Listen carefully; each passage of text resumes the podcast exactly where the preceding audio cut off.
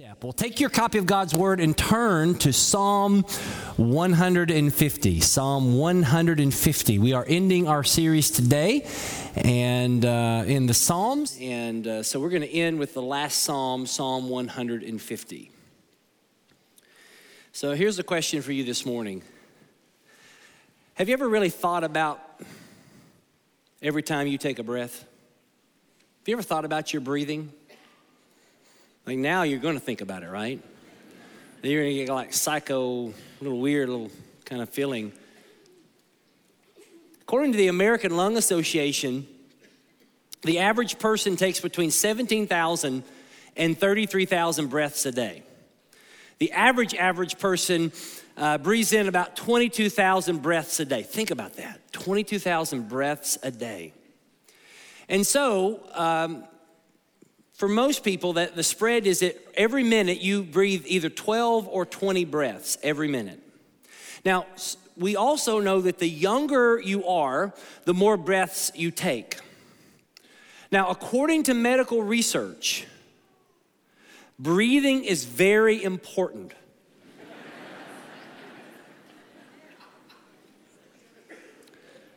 Because your body relies on oxygen to live. Every system in your body depends on it, from cognition to digestion. Effective breathing uh, gives you better mental clarity. So, when your oxygen level is where it should be, you think better, uh, you sleep better, you digest food better, your immune system is, uh, is at height uh, capacity, and when you're breathing effectively, it actually reduces stress. And that's why a lot of times when you are really stressed out, you want to breathe in and breathe out.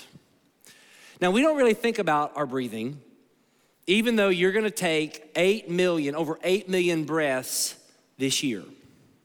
The only time you ever think about breathing is if you have respiratory issues. And so, if you've got a cold, if you've got a sinus infection, if you've got bronchitis, pneumonia, you, you think about breathing. Or if you're underwater, you think about breathing. So, here's what I want you to hear this morning if you are still breathing, you are alive. Amen? And if you are alive, you are still breathing, and the reason why you were given breath is to praise the Lord. Let's stand as we read Psalm 150. The psalm writer says, Praise the Lord. Praise God in his sanctuary. Praise him in his mighty heavens. Praise him for his mighty deeds. Praise him according to his excellent greatness. Praise him with trumpet sound. Praise him with lute and harp. Praise him with tambourine and dance. Praise him with strings and pipe. Praise him with sounding cymbals. Praise him with loud clashing cymbals. Let everything that has breath praise the Lord. Praise the Lord. You may be seated. Psalm 1, we looked at a few weeks ago, taught us that the blessed person is the person who meditates on the Word of God day and night. Psalm 150, the outro to the book of Psalms, the grand finale, says that the blessed person is the one who worships God day and night.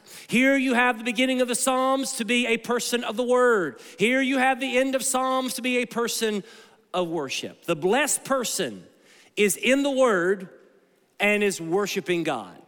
The Psalm 150 gives us 13 commands. Six verses give us 13 commands with the main point of praise the Lord. And so, a blessed person is a person of the word and a person of worship. And so, as we looked in Psalm 1 and we saw that there's a choice, the, the person of faith chooses the word, the person of fear chooses the world. Today, the person of faith worships the Lord, the person of fear worships themselves.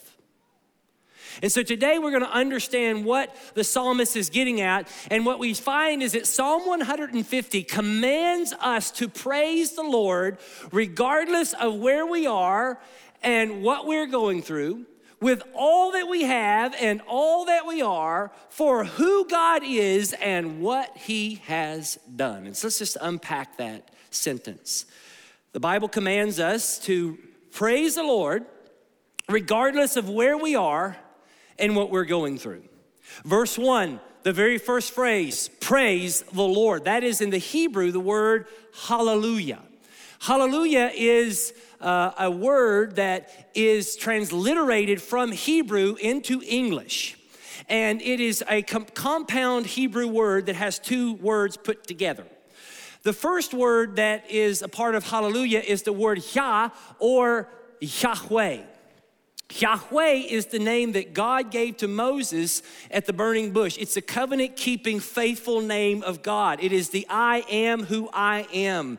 Moses, it's not who you are that matters, it's who I am that matters.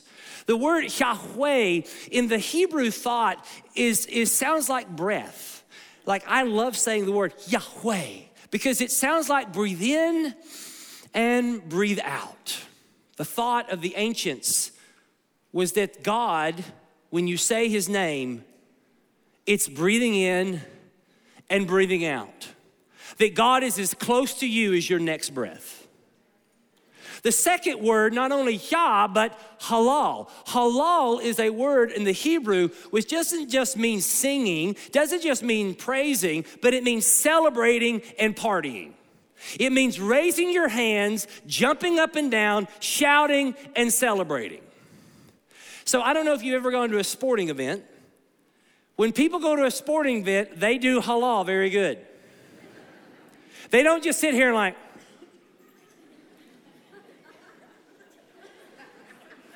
they're raising their hands, they're cheering, they're yelling things. Some we can't say on the stage. Like, if you ever, like these Georgia Bulldog fans, they're some of the rowdiest group of people ever, right? And now they, they run around with their chest out. We won two. Good for you. Kentucky basketball has won eight. Amen.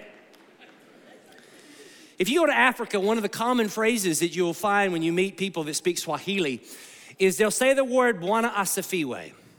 Bwana Asifiwe is praise the Lord in in African, in Swahili. And, and if you meet a fellow Christian and that person that's a fellow Christian doesn't come to you with the first word saying, Bwana Asifiwe, then they think there's something terribly wrong with you and you may now be an enemy of God.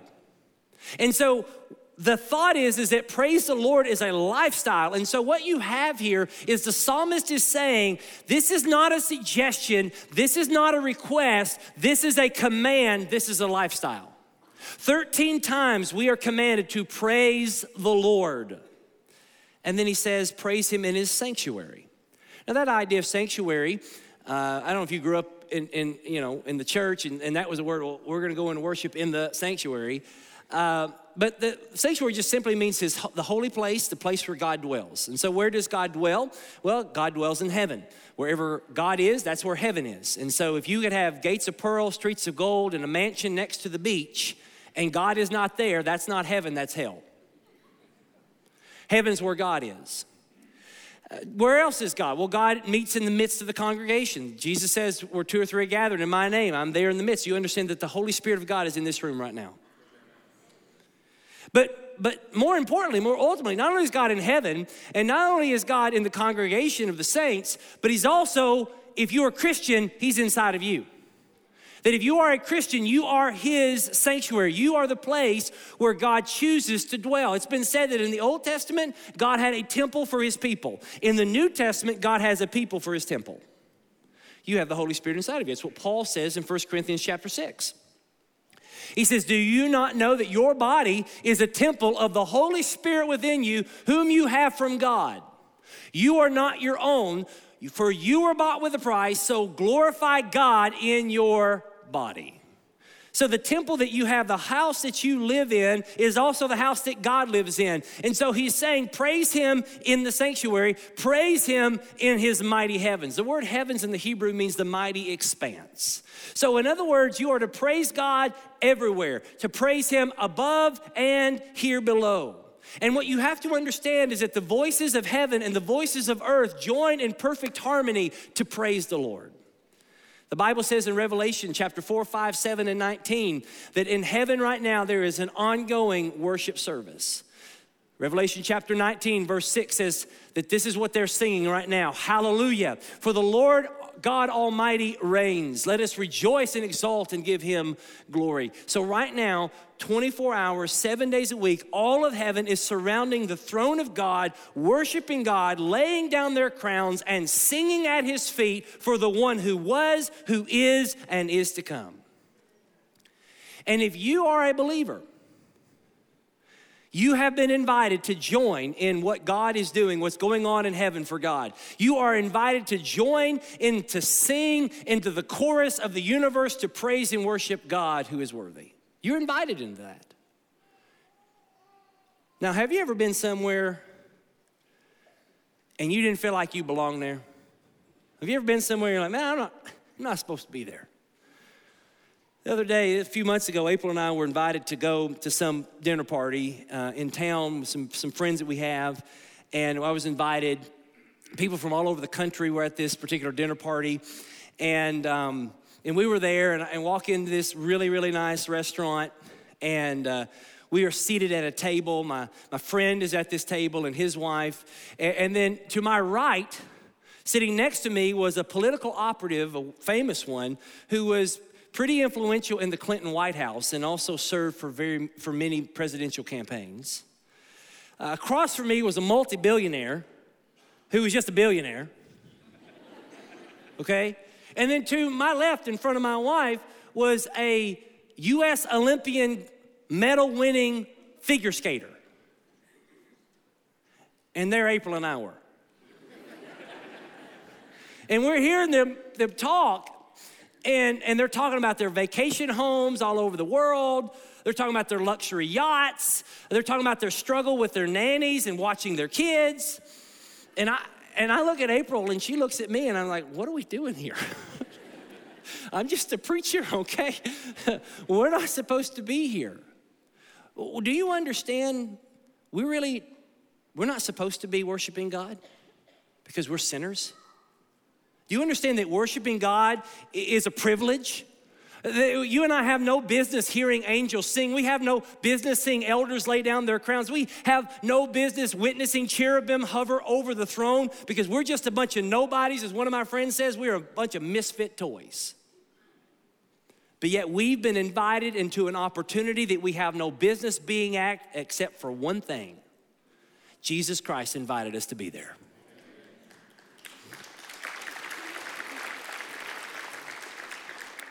And so the psalmist is teaching us, and what the Bible is teaching us is that if my body is a temple where God dwells, and if I've been invited by Jesus to join the chorus of the universe to give praise to God, then that means regardless of where I am and regardless of what is happening in my life, I am to praise the Lord. And we need to praise God even when we don't feel like it. And we need to praise God even when we're hurting. You know, the one thing that you're going to find in the Bible, the one thing you're going to find in the book of, the, uh, book of Psalms is that God does not ever want you to come to Him fake because He can smell your fake you out. God wants us to come to Him who we are. He wants us to be real. He wants us to be transparent. He wants us to be vulnerable. That's why you'll have Psalms like Psalm 88, verse 14, where the psalmist is crying out to God in worship, Oh Lord, why do you cast my soul away? Why do you hide your face from me? Have you ever felt like God just threw you away? God, why are you just throwing me away? I feel like I'm a million miles from you. What's up? Or Psalm 56, verses 3 and 4, the psalmist says that when I'm afraid, I put my trust in you, and God, whose word I praise, and God I trust, and I shall not be afraid. What can flesh do to me? The psalmist says, Hey, God, I'm scared. You know, sometimes we have this mindset that if you're a Christian, you can't be afraid.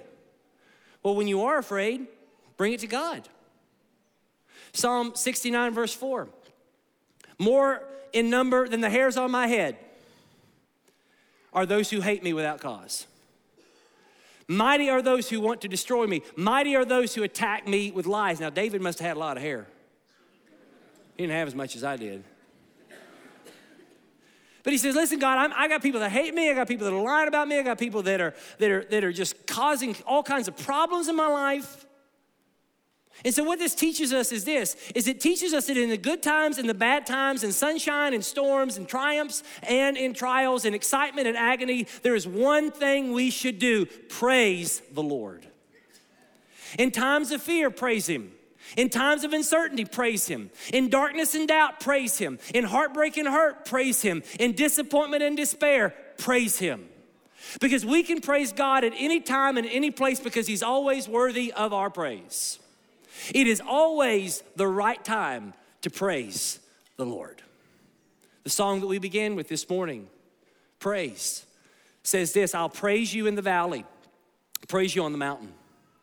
I'll praise you when I'm sure, and I'll praise you when I'm doubting. I'll praise when outnumbered, and I'll praise when surrounded, because praise is the water my enemies drown in. Martin Luther put it this way He said, The devil, the original, the originator of sorrowful anxieties and restless troubles, flees before the sound of music almost as much as before the word of God. Music is a gift and grace of God, not an invention of men. Thus, it drives out the devil and makes people cheerful. Then one forgets all wrath, impurity, and other devices. You start singing, you start praising, and God will change you. So, when we gather together here, do you understand that when we gather, this is not Christian karaoke? I mean, it's not. And this isn't a TED talk, because I'm a whole lot longer than a TED talk. When we're here gathering, this is to worship the Lord. And you may not feel like it. You may came in here and you, you said, Pastor, you don't know the hell I went through this week. You don't know what's going on in my life. And you don't feel like raising your hands and you don't feel like clapping your hands. But here's what I'm going to say do it anyway. Because here's what I found I found this to be true that if I get my body in the right position, everything else follows. You know, sometimes, any of you ever not feel like working out in the morning? and you know, I don't want to work out in the morning, but then you get out of bed and you work out and you and everything seems to follow. The same here. You may not feel like worshiping, but when you put your body in the right position, then things happen. Your mind and your soul change. And why is it important to worship God? Because in this room and, and, and, on, and on other locations and other things, when we worship together, God shows up and He shows out. When we worship together, powerful stuff happens. Chains break, lives are healed, relationships are mended, and souls are saved. I've heard story after story after story of stuff that God's doing this summer when we gather together in this room. I believe there's something powerful that God does when the saints of God gather around the Word of God and the worship of God. There's something that just happens, and it's only a God thing. Amen. And so praise the Lord regardless of what you're going through regardless of where you are. Number two, we're to praise Him with what we have and with all that we are. Verses three through five, we have this list. Here, the psalmist prescribes or describes different ways to praise the Lord. Praise Him with the trumpet sound, praise Him with lute, lute and harp, praise Him with tambourine and dance. Yes, you can dance, Baptist. You can do it. The Pentecostals in this room have been doing it for years. If you're Catholic and Lutheran, you can dance too. Praise Him with strings. Praise Him with the pipe. Now, that's not the kind of pipe you're thinking, all right? Praise Him with sounding cymbals. And here's the other thing I like this. I shared this earlier. Praise Him with loud, crashing cymbals. I researched what that word loud means in Hebrew. Guess what it means? loud. In other words, what the psalmist is saying is that use whatever you got and use it to the highest to praise God to the fullest. It's just what the heart of the law is, right? The Deuteronomy 6 5, the Shema, says that you should love the Lord your God with all your heart, with all your soul, with all your might.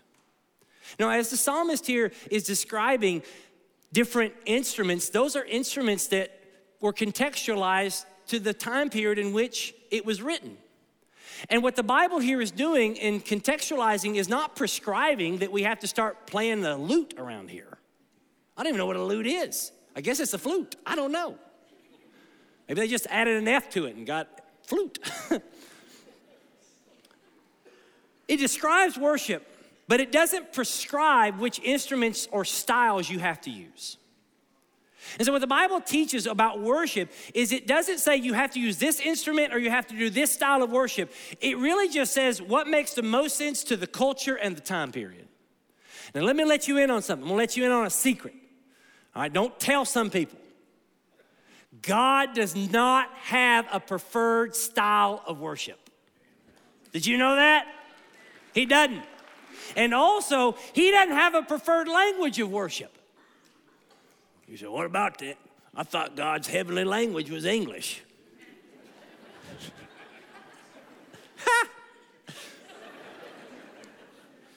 So, in other words, God does not prefer Gregorian chants over pipe organs. And God does not prefer, prefer contemporary worship songs to classic hymns. And God doesn't prefer Southern gospel to Christian rap. And God doesn't prefer choir and orchestra to bluegrass and banjos, although we do know God loves bluegrass and banjos. Amen? He just does. It's in the Bible. Second Hesitations. Chapter 3, it's the Kentucky section, all right? Where it says, Thou must worship, or thou must like the University of Kentucky. it's somewhere in the back of the book, all right? Just kidding. I don't want an email over that. I don't want one. If, if you want to email somebody, I'll pray about it, all right? But there's no preferred worship style. Let me just let you in on something. We have a tendency to say that this is the only worship style and try to impose it on everybody else. So I was in Africa uh, in January, and uh, not only was I there with compassion, and hey, listen, we've got hundreds of kids in two centers that we our church is supporting, and their lives are being changed because of your generosity. So praise God for that. Amen. Praise God for that. But I was there, and so not only did I do compassion, but I went to some churches, and, and we also went to some churches with compassion as well, with also with the IMB. And so we went to some churches, and they were worshiping uh, in, in, a, in, in, a, cultural way. They, they worshiped their heart language, and so it was in Swahili, and they, uh, they worshiped in a very African way. And, and then I went to another church, it's a very small church with some of our missionaries, and we went there, and the entire service was in English. And it felt like a worship service in America in the 1950s. And so, I mean, the sermon was good, the, the music was good, it was Christ exalting, it was good. But I went to our workers there and I said, hey, you know, when we went to other churches, it is distinctly culturally appropriate. I go to this church and I feel like I've been transported back in time in America. I said, what happened? And the missionary said, yeah, unfortunately, a long time ago, when missionaries came and planted that church, they told that church and that leadership, this is only, there's only one way you can worship the Lord, and that's this way. And I remember thinking, like, these poor people. They don't get to worship from their heart. They don't get to worship God the way God uniquely made them to be. They got to follow someone else's style. And that's what I'm trying to say with you this morning is that often we take our preferences of worship and elevate them to be the only way that you can worship God and we want to almost colonize people or impose on people preferences and traditions that are not biblical. Here's what our vision is, and you need to understand this if you want to move forward with us as a church. We are a multi generational, multi ethnic church. Okay, that's just who we are. And so, as a multi generation, multi ethnic church, we are always, as believers, going to look for ways to die to self for the sake of others in the advance of the gospel. Now, the reality is, is that the American culture has shaped the church more than the church has shaped American culture.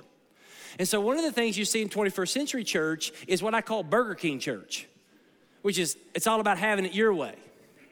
And so, a lot of people, what they do, maybe you're here this morning and you're like, oh, it's my first time, maybe my last time. And I hope it's not. I hope you keep coming back. But sometimes people go look for churches like they're looking for a restaurant. And it's all about the consumer experience. And so some people, uh, we and this the church has perpetuated this. We perpetuated a culture where people will only come to your church if it's something they like that's convenient to them at a price that's acceptable. And what happens is, is they find that, but if you're in that church long enough, it won't be acceptable, it won't be convenient, it may not be something you like, and so what you do is you leave that church and you go to another one. And what you see is that what we have made in the American church is instead of the worship of God, we have turned it into the worship of self. And you say, well, I don't know, oh, I come here to worship God. Here's how you can tell if you've turned it from the worship of God to the worship of self. If the only metric you have for how good a service was is how much you liked it or what you got from it, you've made it about you. See, when we make it all about what we got from it, or when we make it all about uh, how we liked it, then God has ceased to be the center of our worship and we've replaced him with ourselves and we've become the object of our worship.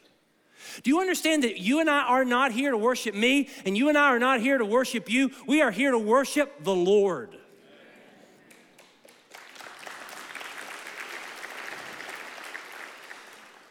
You know, there was, there's always been worship wars. I mean, back in Jesus' day, Jesus met this lady at a well. She's the shady lady of Samaria.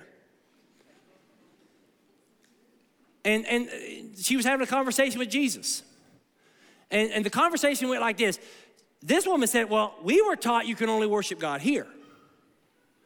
And Jesus was like, No, no, no, no, no. It's not just there.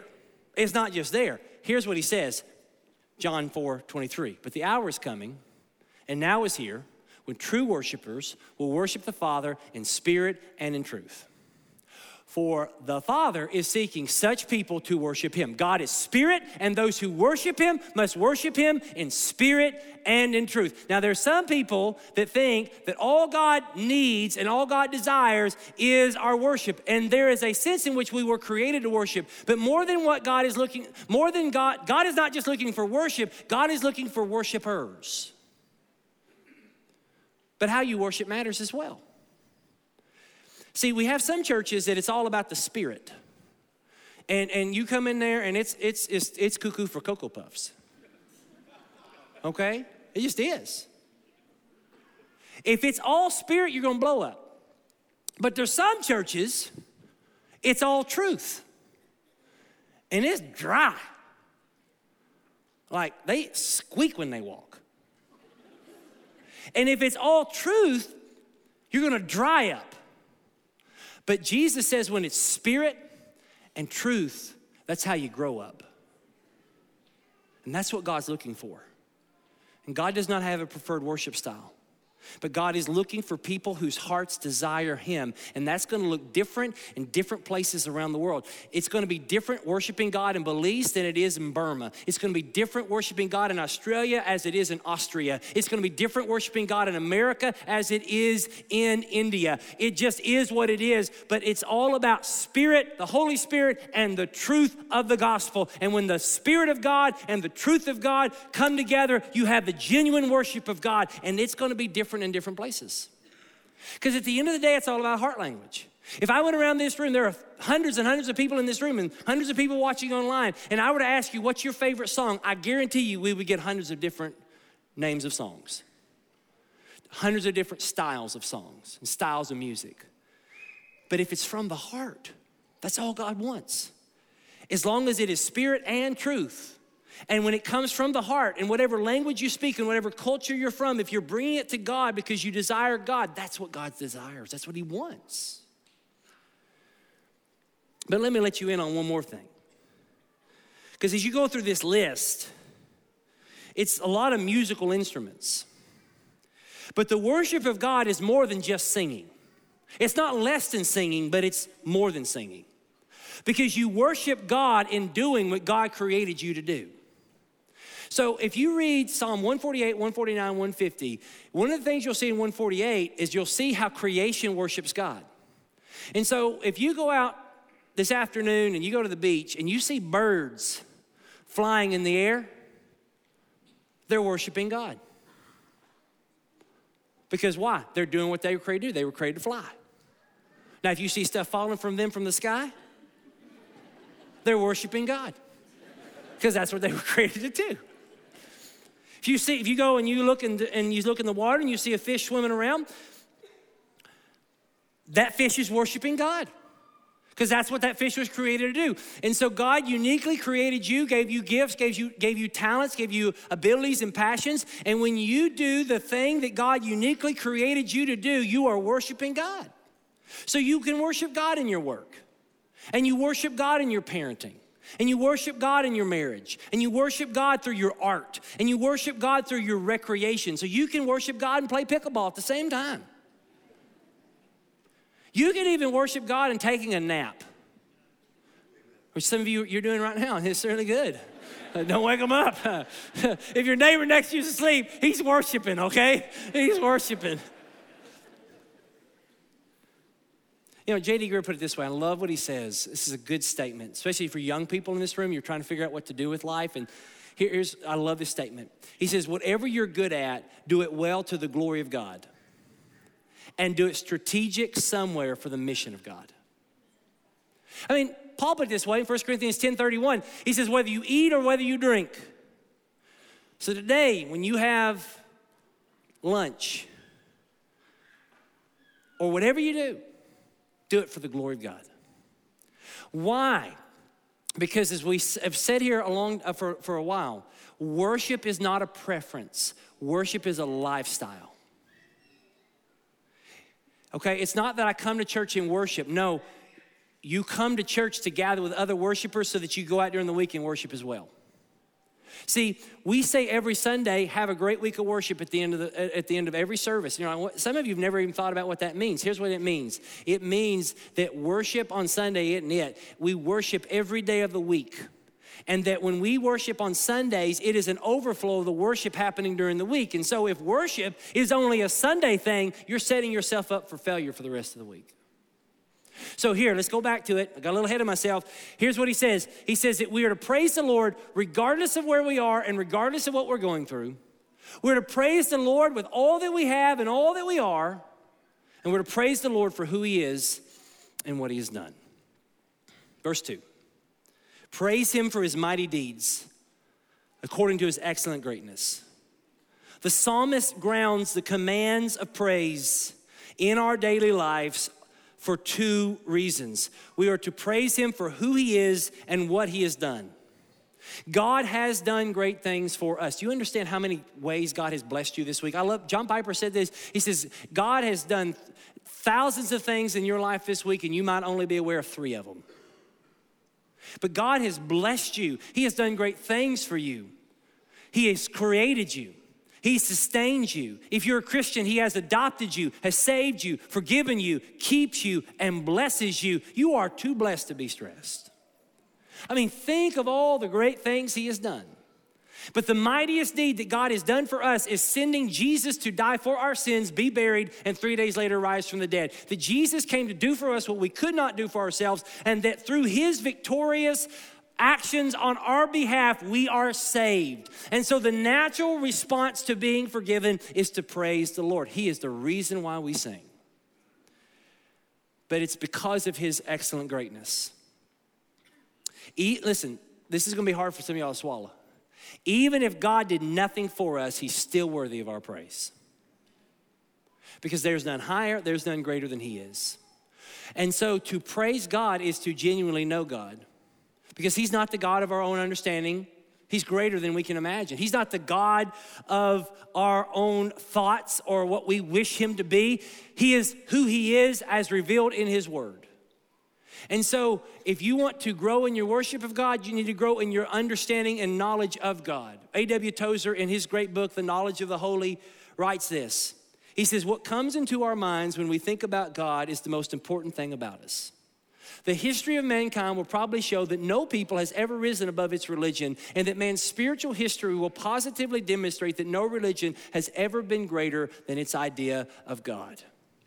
The reason why we teach the Word of God, the reason why we teach the the, the works of God. The reason why we teach about God here is so that more you know Him, the more you love Him, and the better you worship Him. See, what you're gonna have to understand is that God has done great things for you because that's who He is. See, what God has done flows out of the fact that this is who God is. So if God loves you, which He does, it's because He is love. God is good to us because He is good. God forgives us because He's forgiving. God does awesome things because He alone is awesome. And we worship Him because He's the only one, the only one that is worthy of our worship. David said in Psalm 8, he says, When I look at your heavens, the work of your fingers, the moon and the stars, which you've set into place, what is man that you are mindful of him, and the Son of Man that you take care of him? Worship him for who he is, for what he has done. And then verse 6, he says, Let everything that has breath praise the Lord. Every living thing is living because it's breathing. The difference between you and the chair you're sitting in is you are breathing. Hopefully. Every living thing is breathing, and every breathing thing is living for the purpose of praising the Lord. What the Bible is teaching us here is the reason you have breath, the reason that you are breathing in, and the reason that you are breathing out is for one reason and one reason only, and that's to praise the Lord.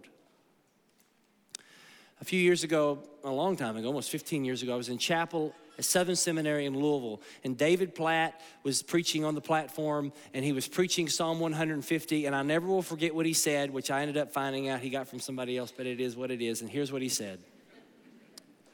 He said, What if the last phrase in the book of Psalms were switched around?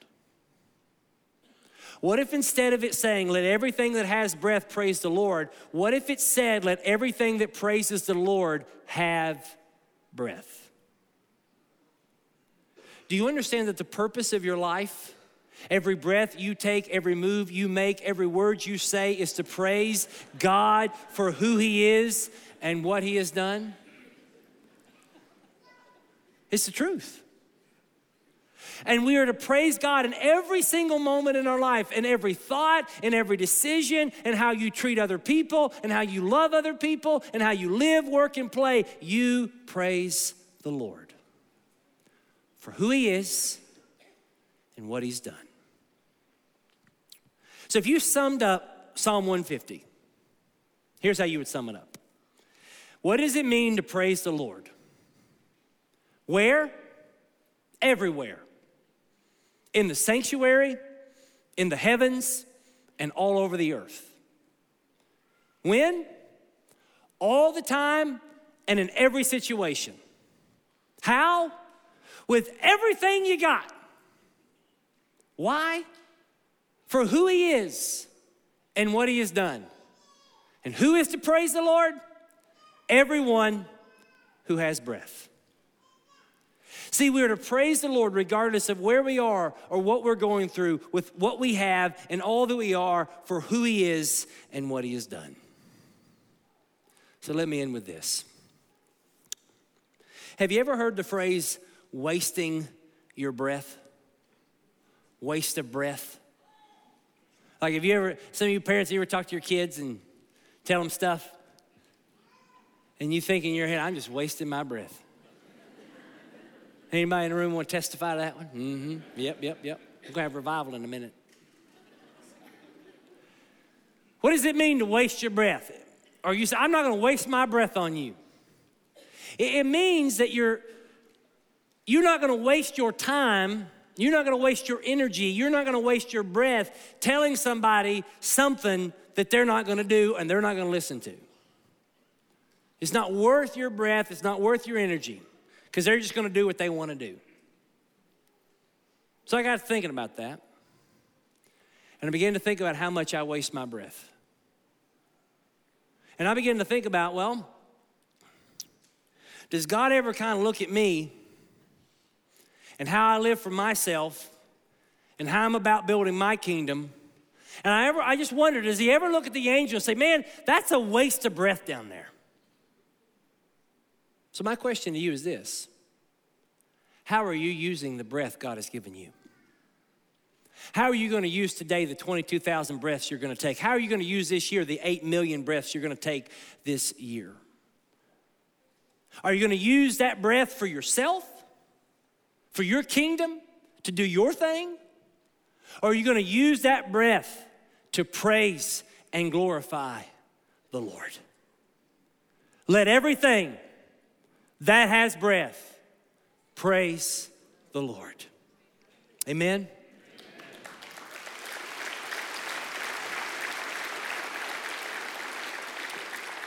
So, no matter the season you find yourself in, the condition of your heart, the circumstances of your life, as one of my friends said, it's always the right time to praise the Lord.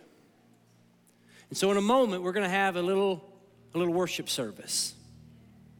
And I just hope, I hope you, I hope you worship the Lord. And I hope you pour your heart out before Him. But it's going to be really hard to worship Him if you don't know Him. And the only way you can know Him is by surrendering your life to Him. And some of you in this room, you need to stop trying religion. You need to stop trying to please God by your good works and surrender both your bad and your good to Him and trust Him with your life. Because if you're still breathing, you're still alive. And if you're still alive, there's still hope. And so I'm to pray. And I'm to pray for any of you in this room and watching online. If you've never trusted Christ your Savior, I want to give you that opportunity. What a great way to use your breath today is to ask Jesus to save you. Maybe you're here today and you say, you know, Pastor, I've been living for myself and I've been wasting my breath on me, but I want to use my breath for the glory of God.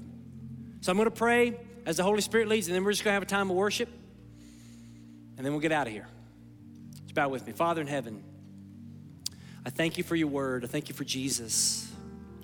Thank you for the gospel. And Father, I thank you for what you have done. For you lived a life that I could not live. You died the death I deserved to die. And three days later, you rose from the dead and you give salvation to whoever trusts in you and turns from their sins and their good works. And so, God, today, for those in this room who need to trust you, or those watching online that need to trust you, God, would right now they pray a prayer like this. If you're here and you want to trust Christ as your Savior, would you pray a prayer like this? It's not some magical prayer, it's faith in Jesus that saves you. Would you pray, Lord Jesus, I'm a sinner. I've lived for myself, I've been wasting my breath. But today I realize that you're my only hope, that you lived a perfect life, that you died on the cross for me that you rose from the dead. So today, Jesus, I ask you to forgive me of my sins. Forgive me of trying to play religious games and save me. I surrender my life to you and help me, Lord, to live for you all the days of my life. In Jesus' name. And Father, for those who are believers, would we recommit ourselves to not wasting our breath on ourselves, but to do everything we can to praise you? In Jesus' name, amen. If you've prayed and trust Christ your Savior, we would love to help you and celebrate with you. You fill out that connection card. If you're here and you say, I just recommitted my life, I really, really, really want to worship God, then here's your time. Let's stand and let's give it all we got.